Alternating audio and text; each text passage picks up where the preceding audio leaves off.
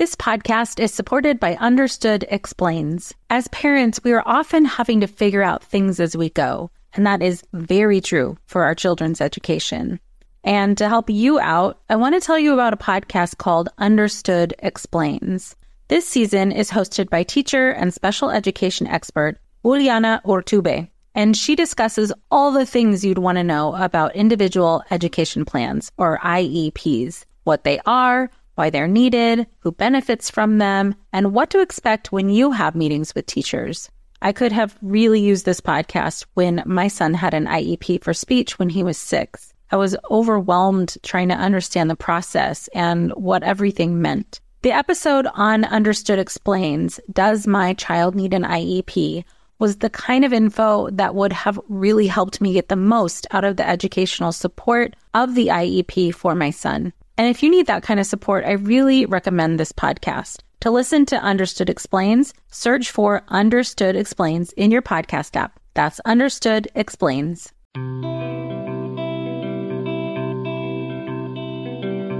Welcome to Mom and Mind, a podcast about maternal mental health from conception, pregnancy, to birth and postpartum real stories from moms and family members who've made it from struggling to wellness, and interviews with experts and advocates who work for moms and families to get the help they need. We discuss very real struggles that can sometimes be hard to hear, but these are stories that need to be told so that moms and families can know that healing is possible. This podcast is meant to offer information and awareness and is not a replacement for treatment by a professional or professional training. Thank you for being with us today. This episode of the Mom and Mind podcast is so proudly supported by Maternal Mental Health Now. They offer an online training on all things perinatal mood and anxiety disorders. It's the only self paced and virtual training for perinatal mental health that you can do wherever you want and whenever you want. Find them online at www.maternalmentalhealthnow.org. They're also on Facebook, Twitter, and Instagram. Welcome back to Mom and Mind. I'm your host, Dr. Kat. Thank you again so much for being with us. I'm so grateful to all of you listeners who come back and listen to these episodes. And for those of you who are sharing it with others who are in need to hear the support, I've been recently been hearing some stories from people about moms who've heard this podcast and felt helped and supported and that just means the world to me and that's the whole reason for this. In addition to making sure that we're all informed about as much as we can be in this episode is another one of those things that I think we should all be informed about, which is eating disorders in pregnancy and postpartum. We're going to be talking with Dr. Stefani Reinold about eating disorders in the perinatal period. And from what I can gather, moms just don't have enough information about what's going on with themselves sometimes, and some providers don't have enough information either on how to support these moms. You know what is really great about this conversation in particular, and really any conversation we're having about body related issues during pregnancy and postpartum, is that even if you don't have an eating disorder outright or have never been diagnosed with one or had treatment for one, there are things in this conversation that will resonate for you things that affect all of us. So, even whether you have been diagnosed with an eating disorder or struggling with it, or you're a mom who has struggled with how you feel about your body, this episode is for you as well. So, let's meet Dr. Reinold. Welcome, Dr. Reinold. Thank you so much for being with us. Thank you so much for having me. I just love what you're doing with this podcast, so I'm happy to be a part of it. Thank you. I had you on my list of people to reach out to for a while, so I'm glad to finally be doing this and having this conversation with you. And I'd love for you to share with us all of the knowledge you have and tell us about the work that you do. But before that, maybe you can start with telling us your story. Yeah, so I began my journey into motherhood uh, four years ago. My daughter's a little over four now. And my husband and I had been married for a little less than a year. And probably, I guess, what's important to my story from decades, like a lifetime ago, is that I suffered from an eating disorder when I was younger, in my high school, kind of early college years. And I had been in recovery for several years. So I was in a very healthy place, and it was a planned pregnancy. And yet I really had no clue what I was getting myself into. You know, the idea of gaining weight and gaining, quote, too much weight was just this never ending fear. You know, I also had a lot of anxiety kind of throughout the pregnancy. I was actually still a medical student at the time. So it just was all around kind of a horrible setup for me. And you know, I don't think necessarily I had like a clinical eating disorder in my pregnancy, but definitely very poor body image. I was never one of those mm. people that just really embraced pregnancy. Mm. And then it, it sort of kind of filtered into postpartum, to be honest. I just kind of as many people describe, you just sort of feel like you're drowning. Like, is this all there is? is you know, I was like mm-hmm. going through a daze mixed with just never feeling good enough. And I don't quite know what sort of came first. You know, was it postpartum depression or was it low body satisfaction? But it was the one thing I sort of could control postpartum was sort of my diet and exercise. And believe me, I mean, I was back running like two weeks after I had my baby and mm. just really obsessive with everything because I think looking back, it was my coping skill. And what I now know from an academic perspective, so I've always had an interest in eating disorders. I think, you know, most people I think that go through that personal experience and kind of see the light tend to sort of gravitate to those career fields. So I think part of my interest in psychiatry in the first place was to do eating disorders. And then I think my experience becoming a mom made me really interested in maternal mental health. And so then when mm-hmm. I found a supervisor that sort of helped bridge those two interests into eating disorders and pregnancy, it was just the perfect sort of academic fit for me. And it took me learning about the academic side of it for me to even heal personally and me really seeing wow our culture and our society sets women up for this. This is not a mm-hmm. personal failure of my doing. You know, this isn't even because I had a history of it, I was going to necessarily have an issue with it in pregnancy. This is just what culture tells us. You know, culture is feeding us, you can only gain X amount of pounds. You can't eat these foods. You can't do this. And then the second you have the baby, you have to be back in your skinny jeans, like walking out of the hospital. and, mm-hmm you know, I'm surrounded by like very athletic, very, you know, petite females and most quote, you know, new moms around me at the time I had my baby, they were just like that. I mean, they did mm-hmm. seriously look like a cover model coming out of the hospital. And so I just thought, okay, I guess that's what people expect mm-hmm. of me. So when that didn't happen, and I really saw a very permanent change in my body postpartum, it was truly devastating. But I will say, so this is the interesting part of my story that is sort of the redemption moment because I did get pregnant again, which actually ended in a miscarriage, but my next pregnancy that went full term was with my son, who's now a little over a year old. And the beginning of that pregnancy began similarly, unfortunately, you know, mm-hmm. petrifying of gaining, quote, too much weight, you know, trying to, quote, be healthy, and then something very interesting happened when I was about 22 weeks pregnant. He was diagnosed with intrauterine growth restriction, which, for any listeners that don't know what that is, that pretty much means that for whatever reason, the baby was not growing to the right dates that he was measuring. And I basically kept kind of telling myself, great, it's like one more thing I sort of failed at because mm-hmm. the most common cause of intrauterine growth restriction is a placental insufficiency. And the most mm-hmm. common causes of placental insufficiency is often gestational hypertension or gestational diabetes or something that's pseudo in the control of the mother. And I mm-hmm. didn't have any of those things. I was, quote, healthy. I ate well, I was exercising well, I felt great. I mean, I really have been blessed with pretty good pregnancies otherwise. I didn't have hypertension, I didn't have diabetes, I didn't have any weird, you know, clotting disorders or anything else that usually can cause placental insufficiency. And so it really took a very introspective approach at myself to look at one, I was under an immense amount of stress at that time. Mm-hmm. My husband and I were geographically separated. And so I was handling a then three year old.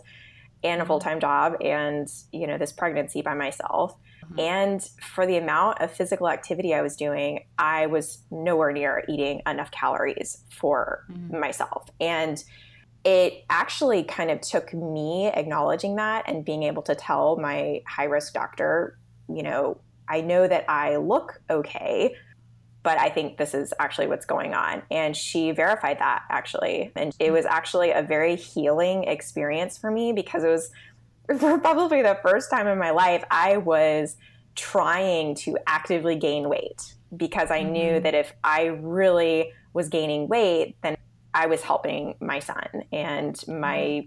pregnancy was healthy. And it's so funny in this culture where we're constantly trying to lose weight, constantly trying to be smaller and smaller mm-hmm. and smaller. And it was the very first time in my life that I let that all go. And mm-hmm. I was weighing myself to actually gain weight. You know, every day mm-hmm. I was like begging God I would gain weight. And, you know, all said and done, he was still IUGR, but he did continue to grow, which basically means when he was born, he was in about, I think, the fourth percentile for his growth. But typically they get most concerned when it's about like 3% or under. And he's now 14 months and super healthy, walking, babbling, talking baby. And it's sort of just this very miraculous kind of experience for me that I was mm-hmm. able to go through that. Well, hey there, busy mama. Are you looking for ways to make your life easier, your home less chaotic, and at the same time add more joy to your life? My name is Deanna Yates, and I'm the host of Wanna Be Clutter Free, a podcast all about letting go of the stuff we don't need in our lives so that we can focus on what truly matters. Don't worry, I'm not going to tell you to throw it all away or make you feel guilty about keeping something you love, no matter how many other people don't quite understand it but I will give you practical and, more importantly, actionable advice so that you can make progress right away. And you won't just hear it from me, there are amazing guests too. It's like having your bestie in your pocket telling you it's okay to let go of the things that are not serving you and your family in a totally non judgmental way. So join me over on the podcast where we can work on progress over perfection for those of us that want to be clutter free.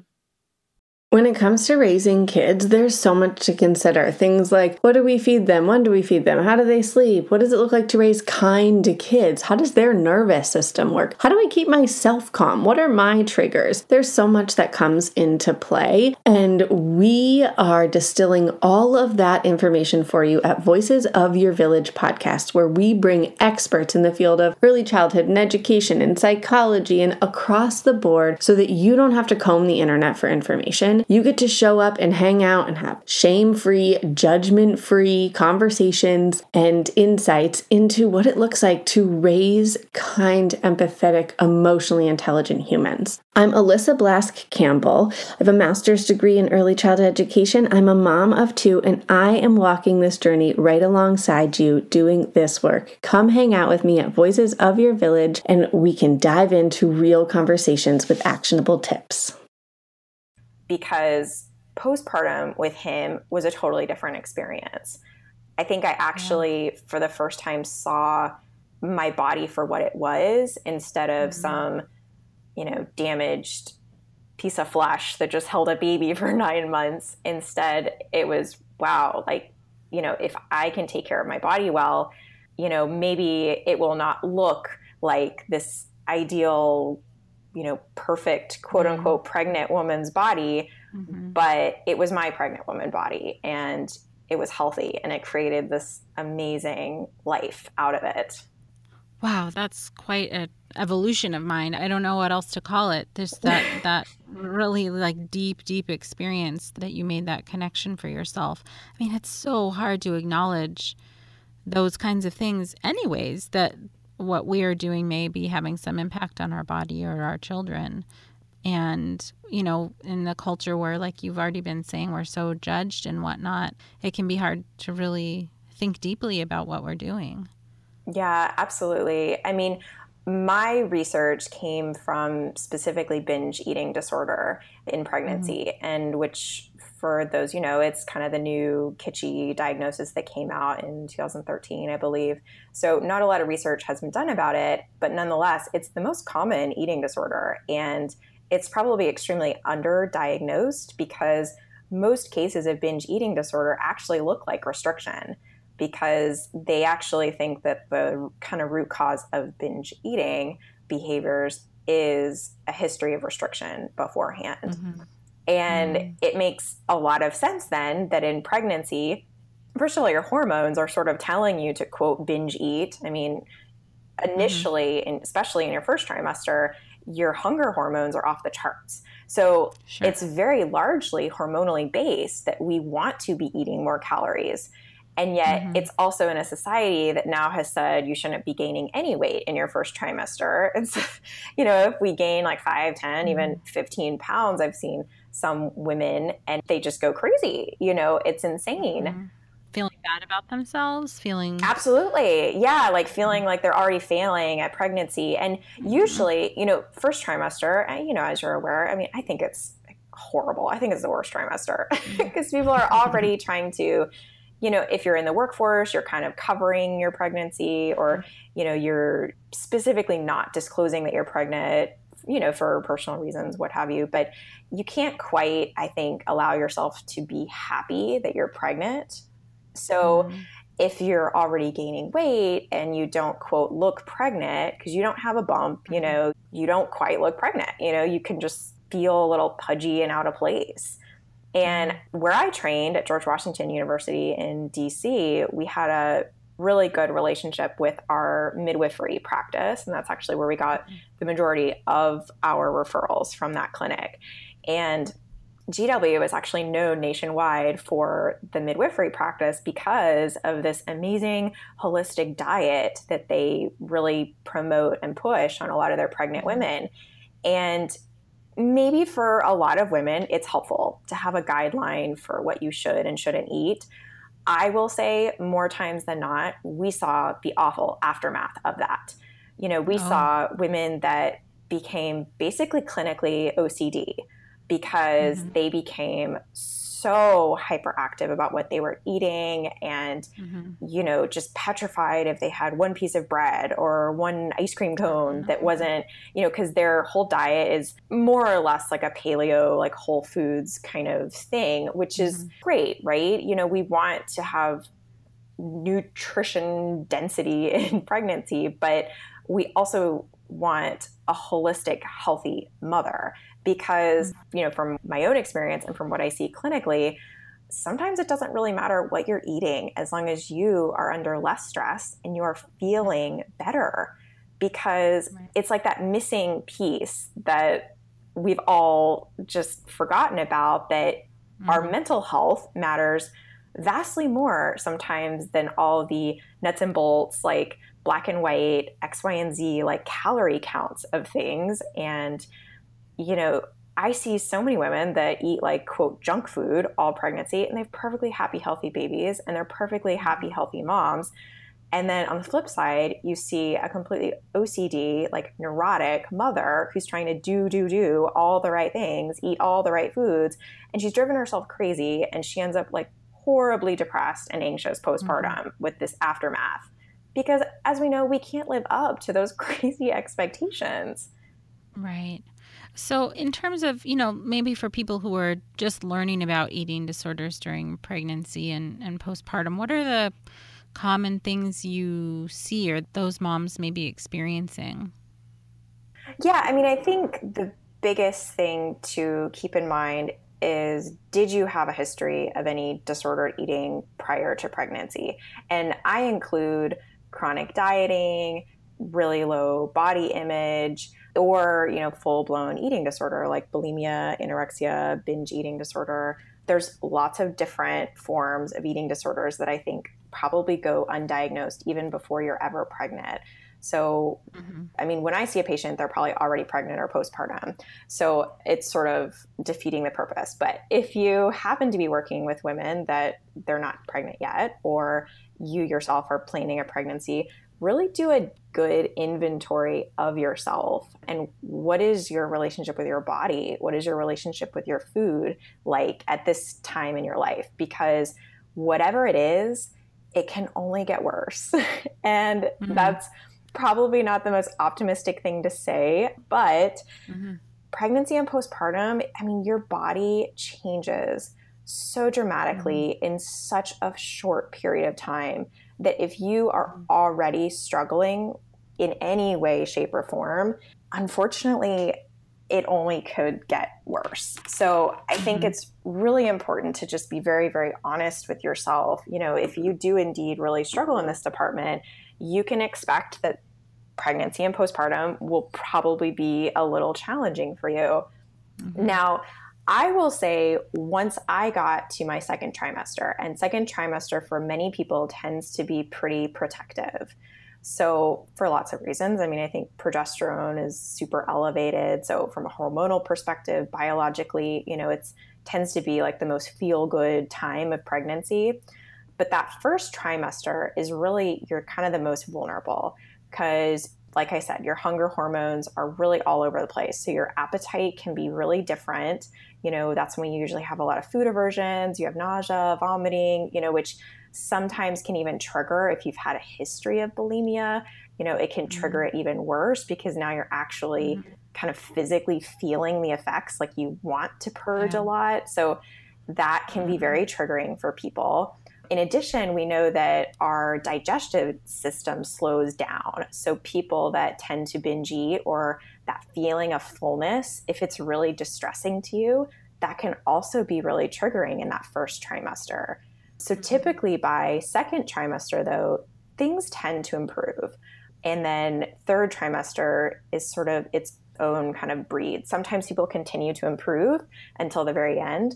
Other people, mm-hmm. if they you know have very large babies or if they're just extremely physically uncomfortable it can kind of be a rehash of the first trimester symptoms and then obviously wow. most vulnerable is postpartum when you go mm-hmm. from all this sort of love and admiration so i mean it's very funny that we like kind of all the attention of pregnancy so like you have this like great beautiful pregnant belly that everyone gives you all this kind of attention for so even if you don't physically kind of feel beautiful, like, I mean, I didn't. I mean, pregnancy was mm-hmm. kind of this horrific mental mind trip for me. And a lot of women don't, but a lot of women do. A lot of women get a lot of praise, and it's a very kind of protective period. And then all of a sudden, you're like a deflated balloon in five seconds, mm-hmm. like when the baby's out, and you feel horrible because no mm-hmm. longer are people giving you any attention for your physical body and instead they're looking directly at the baby. So it's crazy, but in a weird way, because how what's the word intrusive our society is for pregnant women you know we touch pregnant women's belly we're like sort of mm-hmm. enamored by the pregnant woman you know we look at them we google mm-hmm. at them we want to you know awe over them we throw baby showers for them and then all of a sudden for that same body that just yesterday you loved me for now, mm-hmm. no one is paying attention to me. So, a lot of theories are completely in kind of rely on that sense that psychologically mm-hmm. there's something that sort of shifts and it's this complete lack of attention now for our bodies. And now we're sort of trying to get it back. And we're in a society that is ridden with diet culture and messaging of, you know, you see celebrities that like, quote, have their bodies back in two weeks. Mm-hmm. And, you know, women that are wearing bikinis like after they just had their babies. And here you are, us normal women who have stretch marks and cellulite and flabby skin. And, you know, I had a C section. So I, you know, I had never had surgery before. So then to all of a sudden have this like massive scar, and not to mention the physical mm-hmm. limitations of that, mm-hmm. it's, you know, it's a horrific time. And, you know, you physically cannot do the same things you used to do. You know, women that mm-hmm. had you know, if they had really large, like third or fourth degree tears, or, you know, even just having stitches, or just even just birthing a vaginal delivery, it's a horrible recovery. And so you go from kind of feeling on top of the world in pregnancy for your body to then all of a sudden no one even talking about your body unless mm. they're talking about, you know, your breasts and your breastfeeding, and then they're telling you everything that's wrong about it. And so you're getting all right. this confusing messaging. And so it's just honestly, it's horrible. And right. gosh, it's like you can't even get out of the hospital before someone's talking to you about, you know, their next boot camp or diet plan to get your body back. Oh my gosh. So if you are getting attention specifically on your body not related to breastfeeding, it's about how you need to get it together. I think it's all so. negative attention yeah. at that point. Mm-hmm. Yeah, and I mm-hmm. think, mm-hmm. but see, it's done in such a subtle way. I mean, it's very manipulative. I mean, marketers are good. it is because, yeah. you know, people are so subtle. It's like as if it's the healthy thing to do. I mean, heck, I think after my daughter was born, the reason I breastfed, probably 50% of breastfeeding was because I was burning more calories, you know? Mm-hmm. And I say this out loud because I think a lot of women think it. And so I'm just letting you know that that's okay, mm-hmm. but just give that a little deeper thought too, because mm-hmm. there's something that is disordered. I mean, I was disordered in that thought process. And mm-hmm you know, I had a patient even just recently, I think she was about 18, 19 weeks. I mean, she was still early in her pregnancy and already petrified of how she was going to lose her baby weight. And mm. I say this because this is not that uncommon. This is mm. extremely common that the second a woman is pregnant, all of a sudden we're telling her, both as a society and as a medical community that you can only gain X amount of pounds to be, quote, healthy. And if you gain more than that, then your baby's not healthy and you're not healthy. And then, oh, by the way, if you don't lose it all before you have another pregnancy or within uh, X amount of time period, then you're a total failure so then moms who are struggling are juggling all of this. Yeah. And I mean, we're talking about it in a very, very specific way. I guess I'm assuming that a mom who's juggling all of this isn't necessarily having this full awareness that we're describing right now of okay this is actually what's happening all these people are telling me what to do and i'm feeling like you know jostled around about what i'm supposed to do and what i'm not they're just feeling this feels terrible and I'm not good enough part. Yeah. What are the other things that you hear from moms about how they feel during this period of time? In pregnancy? Yeah. Mm. Yeah. Yeah. I mean, well, first of all, just the fear of weight gain, I think, is huge. And so, what I would like to say, I just want to give a little bit of education because I think sometimes when we get facts, it tends to sort of just kind of sit with us a little better.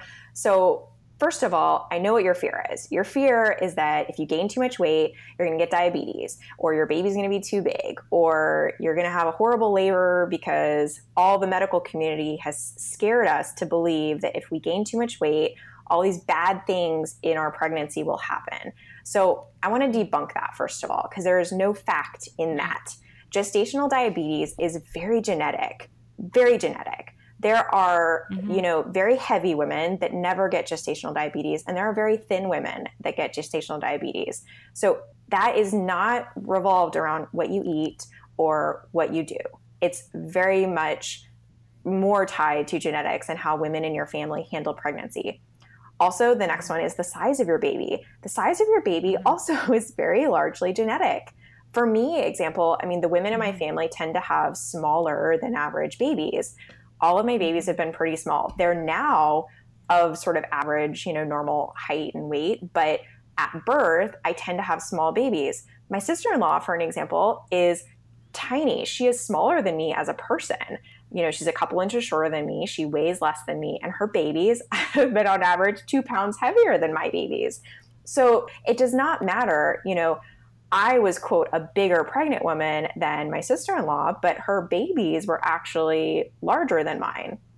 So mm-hmm. it's so much about how we form placentas in our body, which is so genetic, and every placenta yeah. is different from pregnancy to pregnancy. So, first of all, I want to just debunk that this whole how much you gain weight in pregnancy has to do with how healthy your pregnancy is or how healthy your baby will be because mm-hmm. it's false. And even if you were to straight up ask your OB, they should be able to tell you the facts that that's not accurate.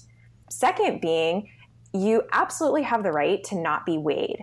So I wish I knew this in my first pregnancy huh. because I had a history of an eating disorder and I knew that going into my pregnancy and I knew that weight triggered me and I knew numbers triggered me and I should have probably just never been weighed or you know you can turn your back to you know the mm-hmm. scale or right. less frequent weighing ins you know you don't have to like do it mm-hmm. every single time you go it's like every other time or if they think there's a concern because pretty much after about 20 weeks you know when they start measuring the fundal height which is when they put the little thing on your belly to measure your belly that's actually more accurate than any weight you're gaining anyway so hmm you have the right to tell them and that is you know patient autonomy to say i have this history. This is very triggering for me. I do not want to know how much i weigh unless there is a medical reason for you to tell me. And right. to really stand in that integrity because i know it's a lot easier said than done but my second pregnancy around i didn't say anything. And actually they were concerned because my belly was measuring small so then they did weigh me but even then, I didn't know, and I chose not to know. And it, it wasn't, ironically, it wasn't until I was trying to gain weight that I started weighing myself again to sort of kind of keep tabs on things. Mm-hmm. So those two things. Well, that's fantastic. Yeah, I mean, those two things are huge. Like, really trying to mm-hmm. separate out like health with what you look like in pregnancy, which is, I know, easier said than done, but that's huge. Mm-hmm. And getting rid of the scale in your pregnancy if that's going to be triggering for you. Mm-hmm. Wow. Right. Even though I was pregnant twice, I just kind of did what they told me to do, stepped on the scale, all that stuff. And for the first time ever, I realized I could have said no. Just right now, when you were saying that, like, you know, you're just you're just going into the totally. doctor's office and doing what they're doing, but like that piece of information is just could be liberating for so many people. Absolutely. Mm-hmm. Well, I mean, of course. Of course. Yeah. I mean, and don't even get me started like the fact that we're so, you know, cognizant of weight and screening for mm-hmm. diabetes and then we never screen for someone's mental health. So I also right. think it's important to, first of all, just have a good relationship with your OB, which is, again, I know easier said than done. Mm-hmm. You spend like five seconds with this person, like once every six weeks. you expect to like have this mm-hmm. great, endearing relationship. But nonetheless, it should be at a level where you can at least speak openly and honestly about this stuff. And if they are not going to hear you out, I think you need a second opinion or you need to find a different doctor mm-hmm. because eating mm-hmm. disorders by themselves. So, not even to mention what medical repercussions can come from the eating disorder behaviors, but having an eating disorder sets you up for much higher rates of uh, preterm labor, premature births, all the issues that come from that, postpartum mood disorders, postpartum hemorrhage. I mean, eating disorders themselves have so much risk associated with them. Because what happens I think as most women in the state of an eating disorder think that they are doing good. Somehow, you know, we sort of brainwash ourselves to think that all of my behaviors are good. You know, I'm restricting myself to only whole foods and I'm not eating gluten and I'm not eating whatever. And in fact, although counterintuitive to what society and all messaging is telling you, you're really doing a lot of harm. And I share my personal story that, I mean, I basically stunted the growth of my baby in pregnancy. And it's incredibly almost shaming sometimes to say that out loud, but I share it because I was doing all the right things. I was getting tons of mm-hmm. attention. I was that woman at the office that people are like, oh, you're so cute. Oh, your little bump mm-hmm. is so little. It's so cute. Mm-hmm. And it just fed me. It fed me because I was like super, right. I was here, I was super fit, I was quote healthy, you know, but the mm-hmm. amount of working out I was doing in my pregnancy and the like not enough I wasn't, you know, starving myself by any means, but I was not eating right. at a level that a pregnant woman should be to provide for her baby. Yeah, I mean, just in terms of, you know, your experience and, and, what you've been describing that other people experience, I'm just thinking of like, man, there are so many gaps in what moms, you know, kind of should know or at least be informed about for themselves and their health. And now I'm also wondering about maybe what are the limitations of the healthcare providers and how should they be supporting moms to like what are we missing here what can we do better yeah and you know unfortunately i don't know when it was whenever they made the discrepancies in what your bmi was pre-pregnancy to how many pounds you quote should gain mm-hmm. i think that is when our downturn began because it used to be i mean you talk to like your grandparents like you know even my mom mm-hmm. It was a different generation. They were like oh yeah eat whatever you want honey. Like have fun. You're pregnant you know? And then i think all this backlash came about with this idea that we now have to basically dictate pregnancies. And in order mm-hmm. to make our babies quote healthier we need to make pregnant women quote healthier. And they've equated health with how much weight a woman gains. But the recent research, so they go back and forth all the time between, you know, higher BMIs and if they should gain less weight, whatever. But actually, I think the last research I've heard is that even higher BMIs should still be gaining much more weight than what they think.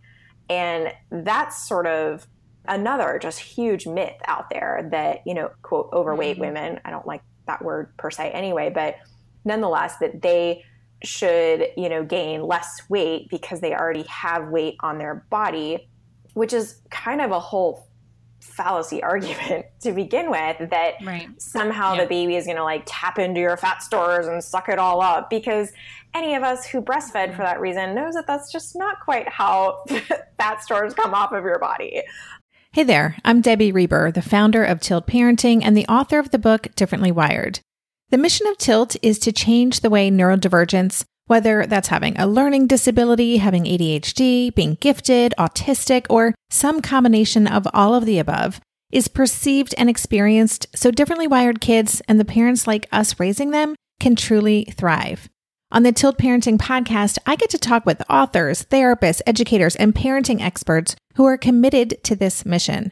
I ask the questions my listeners are most curious about when it comes to supporting our kids. And in turn, my guests share strategies for challenges, out of the box ideas for navigating school, best practices for therapies, tips for advocating, and so many thoughtful insights on what it really takes to help our kids grow up feeling seen and respected so they can create awesome lives for themselves.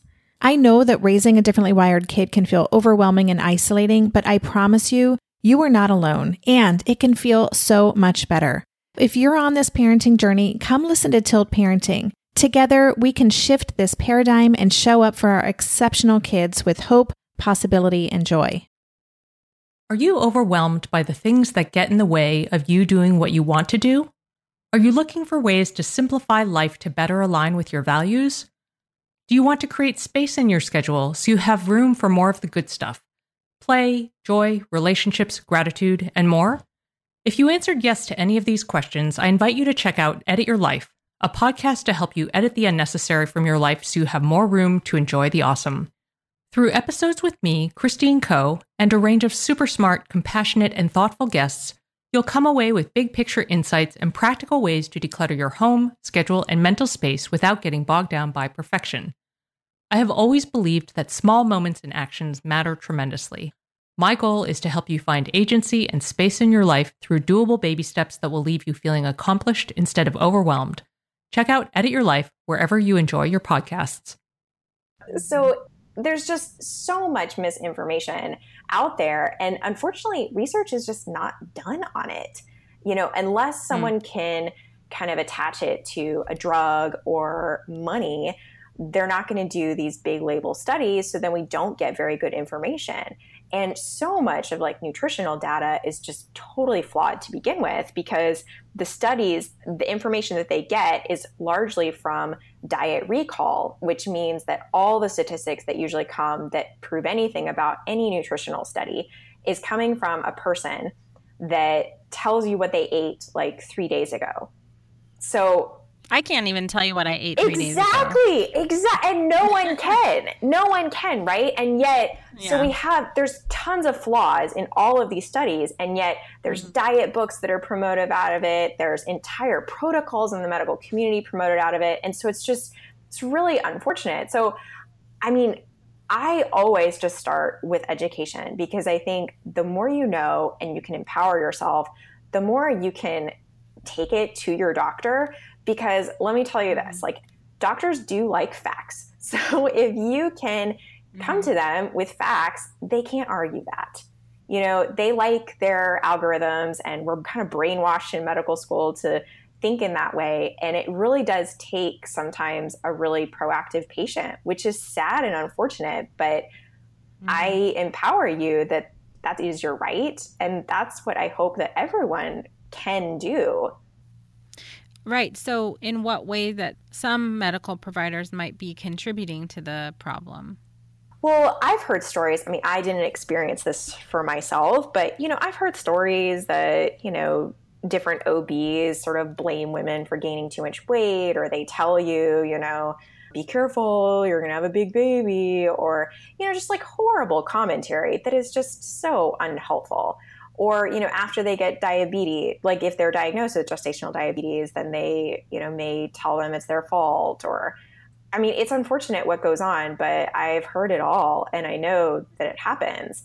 And in this particular midwife practice that I trained with at GW, and I do not want to bash all midwives by any means. Like this practice was amazing. It sure. is, I mean, they did amazing work, and I have an immense amount of respect for midwives.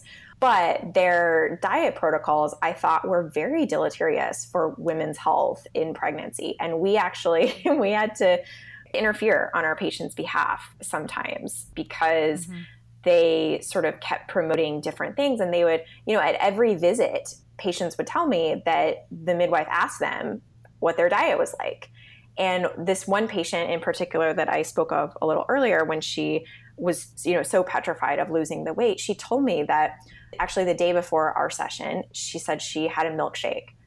And she told me as if she robbed a bank you know and it's awful but that is the kind of shame that i think it's not just this one practice and it's not just this one patient mm-hmm. this mm-hmm. is a cultural problem that we somehow have shamed pregnant women that they cannot enjoy a milkshake and i asked her i said did you enjoy it and she said yeah but i just immediately i just felt so guilty and i said why and she said, because I guess mm. I'm just not supposed to have a milkshake because it's not on my diet.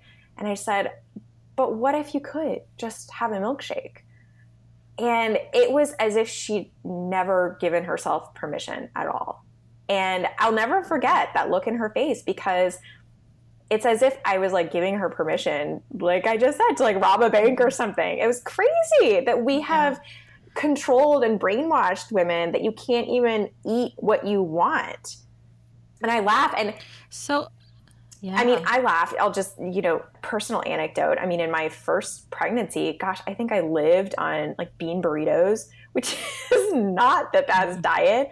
But, you know, when you have morning sickness and nothing is kept down and bean burritos are what get you through the day, that is all I could handle. And I tell my patients that and they're like, mm-hmm. really? it's so funny to me.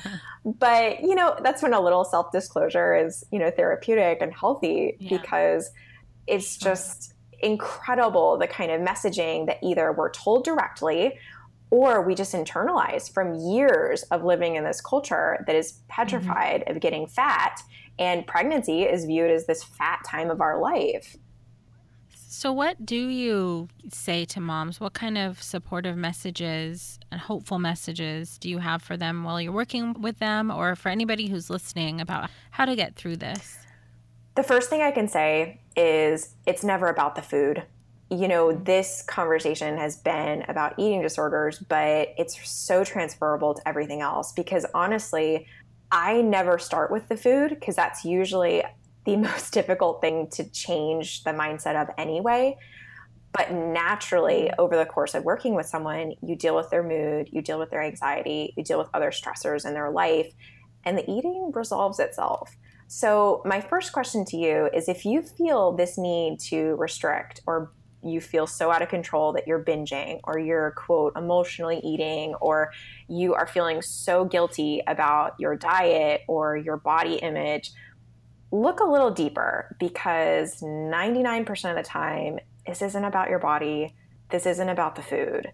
There is some other much larger maybe really scary stressor in your life at this time or just even some underlying trauma or shame mm-hmm. about the pregnancy in general or about your baby or there's something else there that probably can and will be addressed before the eating and body stuff comes around anyway. So, would it be useful to go to a therapist who specializes in eating disorders or perinatal mental health or both? I mean, I think if you can talk with someone that you trust more than anything, that's most important. So if that is someone that's specialized in eating disorders, that'd be obviously gold standard, but there's not that many.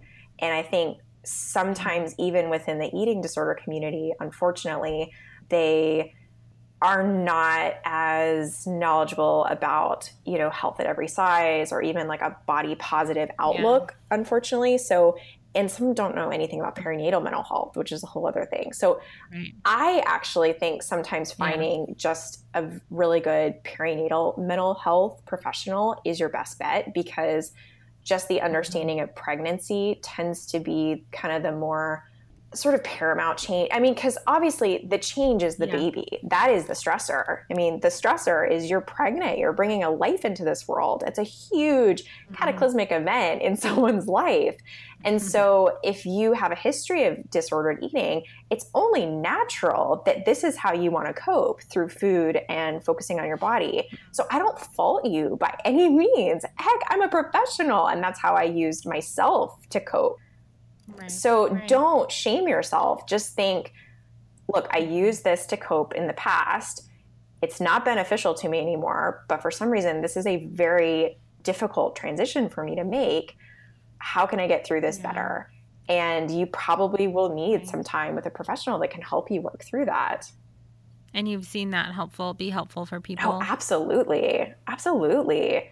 Yeah. In fact, the women that I can see earlier in their pregnancy tend to fare better postpartum because we already start mm-hmm. troubleshooting postpartum because I think that is the most high risk period. And so if you can already expect mm-hmm. like you can sort of train your brain like okay i know i'm going to feel fat. I know i'm going to have no energy. I know i'm going to have lack of sleep. And you literally i mean we will sit and just talk through different situations you know i'm going to be really hungry because i might be mm-hmm. breastfeeding. I'm going to be so tired. You know i'm not going to have sex. So what is it going to feel like to like not feel like sexy in myself and not have a relationship with someone and have this baby that's just you know using me and i can't give anything back to anybody and really working through that? And then it's like not as much of a sort of cataclysmic event than postpartum. It's like oh i was expecting mm-hmm. this. Right. exactly right so and this is just such a common message throughout every most every pregnancy and postpartum story i hear where there is a struggle is that shame is such a part of it. And if we can just, and guilt, and if we can just allow ourselves to be human and allow ourselves to receive support and work through some of these things, then it will fares better for us in the long run. Yeah. And that's what I hear you saying about moms who are dealing with eating disorders during pregnancy. Absolutely. And, and I will just leave on this one note. So as I say, it's it's never about the food the one common thread with all eating disorders, and I think with a lot of mental illness in general, is the aspect of control. And so to keep in mind that you're likely engaging in this behavior or this distorted thought pattern to try to gain control in a situation that you have no control over pregnancy and postpartum, mm-hmm. you just mm-hmm. can't control it. It's not only that you can't control your own body, you have another body now. You have a body of a baby right. that you can't control. I can't control how much weight my baby will gain. Even if I am going to gain a certain amount of weight, I have no control how big my baby will be. Zero. I have no control whether he will breastfeed well.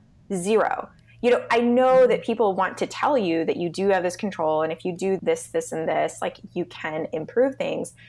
But at the end of the day, it's still another personality. It's another being that mm-hmm. you have no control yeah. over. Yeah. You don't. You have no control that they're going to sleep well. You have no control like how they're going to eat, how they're going to fare after they mm-hmm. come out of the womb, and you have no control how your body will respond postpartum. Right. So and it's really hard to get comfortable with not having that control, but and but that's part of the the transition is getting used to not knowing stuff and trying to get real comfortable yeah, with that. Totally. it's not easy. Yeah. Like I've been yeah. at this now four and a half years and it's still hard for me to relinquish right. the control. Yeah. Well, I thank you so much for your wisdom and knowledge and perspective on all of this. I'm so hopeful that people who are listening who have either experienced this or or support moms who deal with eating disorders have also been enlightened by our conversation yeah, today. Absolutely. So I thank you so so much for being here. Thank here. you. Thank you again, Dr. Reinold, for coming on and sharing this information with us. I'm really hopeful that, you know, as I mentioned in the introduction, that there's information in here for all of us. There are just so many ways that societally and culturally that we are made to feel ashamed about our bodies and that we are told that we're supposed to look like or be like in order to be a good enough mother or a good enough person for that matter. And I'm just going to call BS on all of that real quick because it's such pressure. It's so much pressure. And so I'm hopeful that we can all, after listening to this, can give ourselves a little bit of leeway, a little bit of forgiveness, a little bit of our humanity, and reduce that shame and guilt that we all carry around about these issues. So, for those of you who are listening for the first time, please do join us and come on over to iTunes or Google Play Music or your favorite place to listen to this podcast and subscribe so you can get all of these episodes downloaded to your device and you can pick and choose the ones you'd like to listen to. And if you haven't yet joined us on the Mom and Mind Facebook page or the Mom and Mind Connection Facebook group, please check us out and come and join the conversation. Until next time. Thank you to Maternal Mental Health Now for supporting this podcast. I've been able to get to know the amazing people in the organization over the years, and they really have a heart and passion for this work. The online training that they offer is really the only one of its kind, since it's self paced and it comes to you. It covers perinatal mood and anxiety disorders like prenatal and postpartum depression and anxiety, OCD, and postpartum psychosis. And they also offer continuing education. So there's 12 CMEs for physicians, 12 CEUs for LMFTs, LPCCs, LCSW, and CHES, and 14 CEUs for RNs.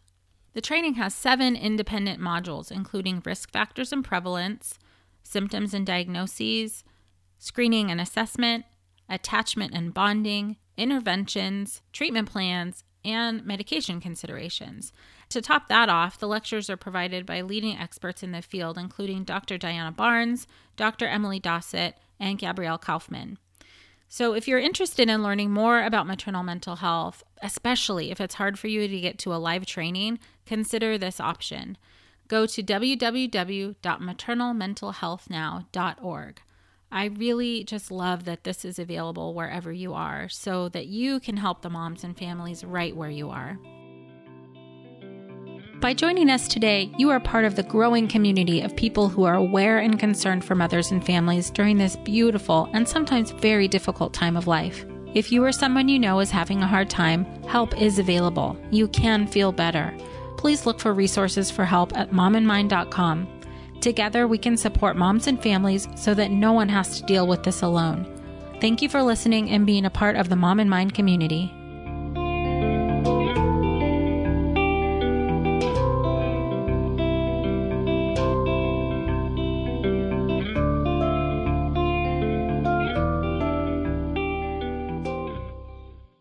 No one told us the truth about parenthood. Why? This is the podcast everyone needed before they had kids because now that those little ones are here, whew, there is a lot to unpack. I'm Rachel Shepardota, and I am your host for the podcast No One Told Us, where we tell the truth about parenting and let you in on all the stuff you really should have known about before having kids. I am the founder of Hey Sleepy Baby, but this podcast is so much more than sleep. We'll be diving into all the topics that you really care about and need to know while you do your best job raising those adorable tidy humans. Our goal is to just make you feel less alone and less overwhelmed. There are so many things that no one tells us before becoming a parent, and I think that we should really pull back the curtain on becoming a first time or second time mom or dad to share the good, the bad, and the ugly. We'll have a little education, a little fun, and a whole lot of heart that goes into each and every episode. So join me and our amazing guests each week to hear us talk about what no one told us.